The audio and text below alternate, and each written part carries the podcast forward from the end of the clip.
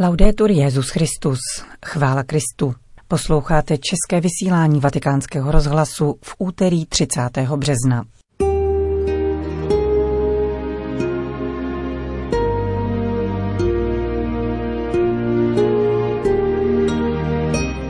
Papež František zaslal poselství na fórum UNESCO o biodiverzitě. Džihadisté válčí o ložiska přírodních surovin, říká k eskalaci násilí italský misionář z Mozambiku. Ve věku 92 let zemřel Gianluigi Colalucci, restaurátor Michelangelových fresek v Sixtínské kapli. Od mikrofonu zdraví Johana Bronková.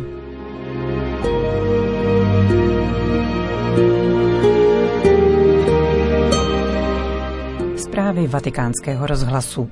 Vatikán.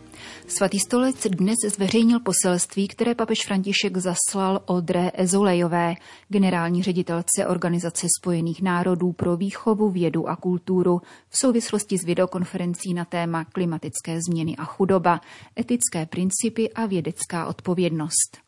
Papežovo poselství přičetl stálý pozorovatel svatého stolce v této instituci monsignor Francesco Follo.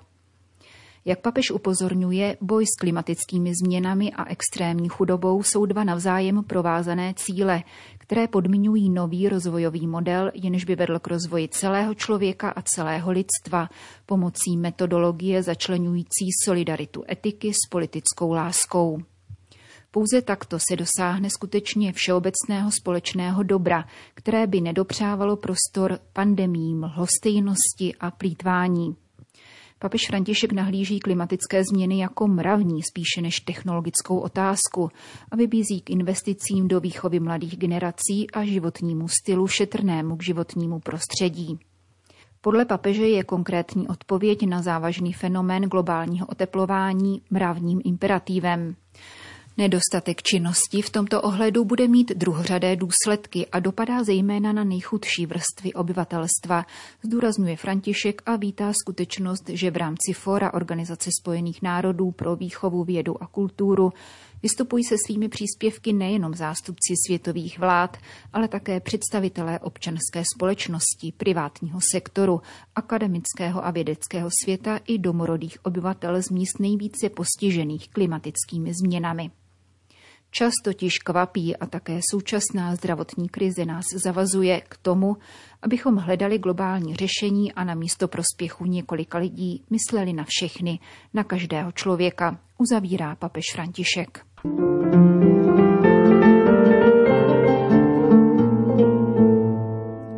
Řím. Pod názvem Život ducha Bůh promlouvá k lidskému srdci vyjde 6. dubna výbor ze základních textů pontifikátu papeže Františka. Svazek připravil římský kněz Franco Nardin, duchovní syn kardinála Tomáše Špidlíka. Velké duchovní myšlenky z posledních dokumentů papežského magistéria se stále více zaměřovaly na teologické a antropologické myšlení, které papež sám definuje jako život ducha. Předesílá v úvodu svazku Don Nardin, který zařazuje Františka mezi autory, jejich spiritualita srdce dokáže propojovat velkou tradici církve a duchovní odkaz svatého Ignáce z Loyoli. Kniha není koncipovaná jako sbírka duchovních námětů a reflexí, nýbrž klade si za cíl být skutečnou příručkou spirituální teologie. Autor výboru si přeje, aby svazek prospěl duchovnímu životu mnoha věřících, řeholníků a kněží a napomohl jim nejen k otevřenosti hlasu Ducha Svatého, vedoucího k uzdravení tvrdosti srdce, ale také ke schopnosti rozlišování a porozumění znamením, jimiž k nám boží prozřetelnost každý den promlouvá. Vatikán. Poté, co Vatikánský úřad pro službu integrálnímu lidskému rozvoji loni v květnu zveřejnil pastorační příručku týkající se vnitřních vysídlenců, dnes jeho podsekretáři v tiskovém středisku svatého stolce představili pastorační směrnice o klimatických uprchlících. Zhruba 30-stránkový dokument se člení do deseti kapitol, které přehledně podávají fakta o klimatickém vysídlování, výklad tohoto jevu, stávající politická řešení a pastorační návrhy. Předchází jim úvodní úvaha papeže Františka, který parafrázuje slavnou Hamletovu větu. být či nebýt a mění v otázku vidět či nevidět, to je oč tu běží. Vše se totiž odvíjí od toho, zda se skutečně chceme zabývat utrpením, které sebou nese životní příběh každého klimatického migranta, abychom si uvědomili a odvážně přijali za své vlastní utrpení to, co se děje světu, a pak poznávali, jakým způsobem může každý z nás pomoci, píše papež. Na rozdíl od pandemie COVID-19, která na nás dolehla náhle bez předchozího varování a ovlivnila životy lidí na celém světě, klimatická krize začala již s průmyslovou revolucí a dopadá nejvíce na lidi, kteří k ní nejméně přispěli, pokračuje papež. Stejně jako koronakrize si také klimatická krize žádá globální odpověď, k níž papež vybízí opětovnou parafrází, tentokrát proroka Izajáše. Nuže, pojďme a diskutujme. Jestliže ochotně poslechnete, čeká nás veliká budoucnost. Jestliže se však vzepřete, nebudete naslouchat a jednat, pohltí vás horko a znečištění, sucho či vzedmuté vody. Papež František opakuje slovesa odpovídající příslušným činům, která se týkají rovněž ekologických migrantů, přijímat, chránit, podporovat a integrovat a vyzývá církev k širšímu pohledu na drama klimatických vysídlenců, našich bratrů a sester, kteří se nemohou vrátit do své výchozí země a k původnímu stylu života. Pán po nás dnes žádá toto dílo, v němž se ukrývá nesmírná radost, připomíná papež František. Z klimatické ani covidové krize nelze výjít tím, že se uzavřeme do individualismu, níbrž jedině skrze společenství, setkávání, dialog a spolupráci. Uzavírá papež František úvodní slovo k pastoračním směrnicím o klimatických uprchlících. Vatikán. Papež František pokračuje v nominacích ženských odbornic do římské kurie. Do úřadu pro službu integrálnímu lidskému rozvoji nyní povolal italskou saleziánku a profesorku politické ekonomie sestru Alessandru Smerilli.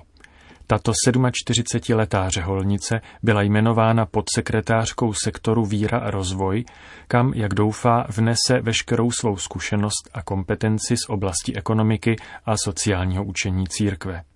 V rozhovoru pro vatikánský rozhlas sestra Zmerilli nepopírá překvapení z této nominace, protože původně ji papež František pozval k dočasné spolupráci v rámci Vatikánské antikovidové komise. Nyní se pod hlavičkou Vatikánského úřadu zaměří na pomoc místním církvím, a to zejména svým ekonomickými znalostmi. O rostoucím počtu žen na odpovědných místech římské kurie sestra z Merilly soudí. Myslím, že se na svět nemůžeme dívat pouze jedním okem, protože by to nebyla správná vize. Domnívám se tudíž, že spolupracovat znamená získat pluralitnější pohled na realitu.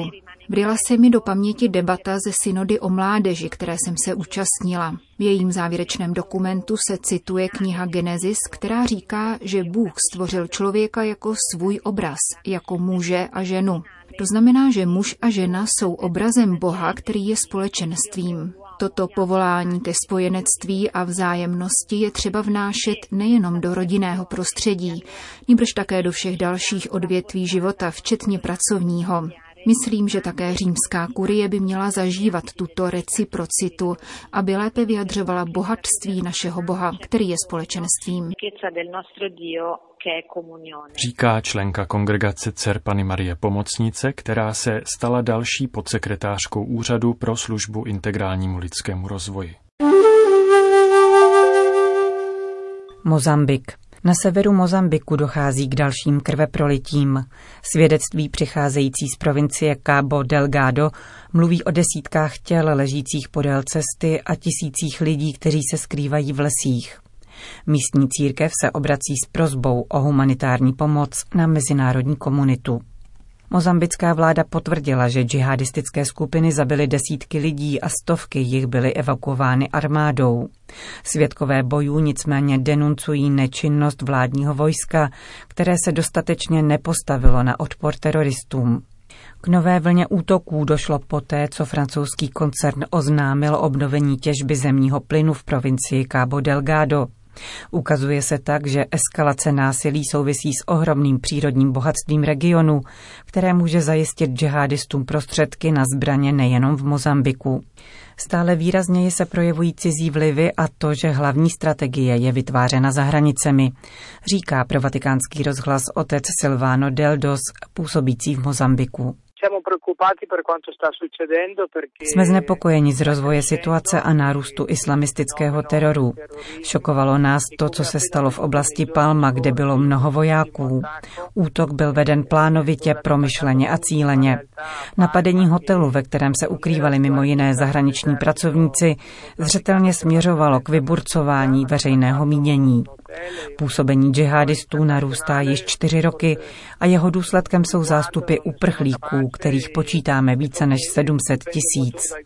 Stále více je vidět, že nejde pouze o vnitřní záležitost Mozambiku, stojí zatím vnější síly tahající za šňůrky. Začali od útoků na vesnice a nyní se snaží obsadit stále strategičtější místa, včetně měst a přístavů. Říká se, že islamistické skupiny operují také v jiných provinciích. Musíme si uvědomit, že Cabo Delgado je chudá provincie, která má ovšem velmi bohatá ložiska přírodních surovin. Za útoky jsou ohromné ekonomické zájmy. Italský misionář zdůrazňuje, že stále větší výzvou je zajištění pomoci pro uprchlíky. Jak dodává, za nedlouho dojdou zásoby. Dělíme se s potřebnými o to, co máme, ale je nezbytné, abychom dostali podporu od jinut. Zdůrazňuje otec Deldos a konstatuje, že tyto velikonoční svátky budou patřit mezi nejtěžší a nejvíce hladové v dějinách země. Vatikán.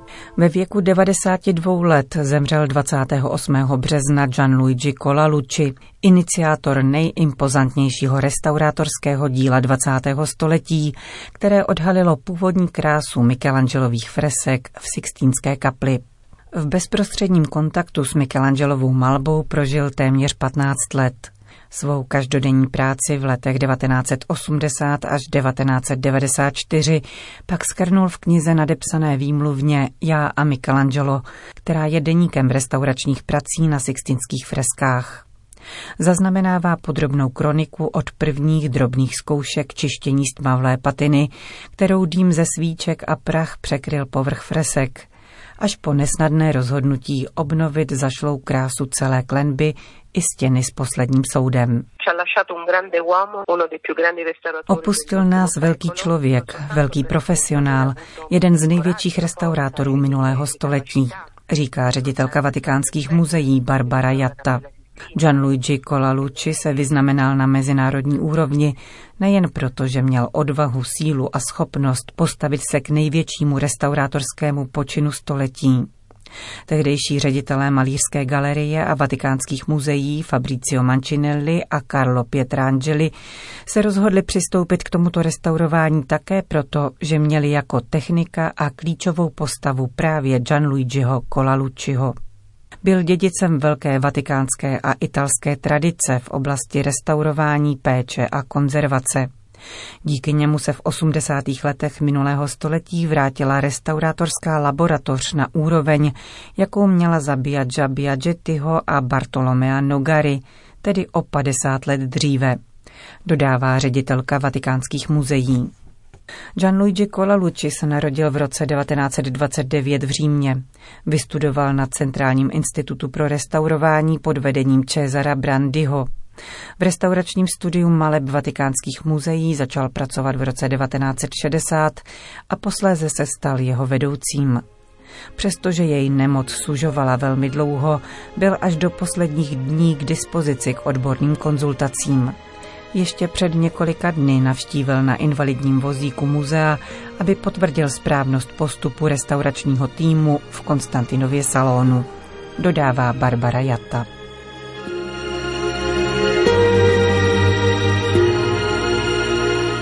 Končíme české vysílání vatikánského rozhlasu.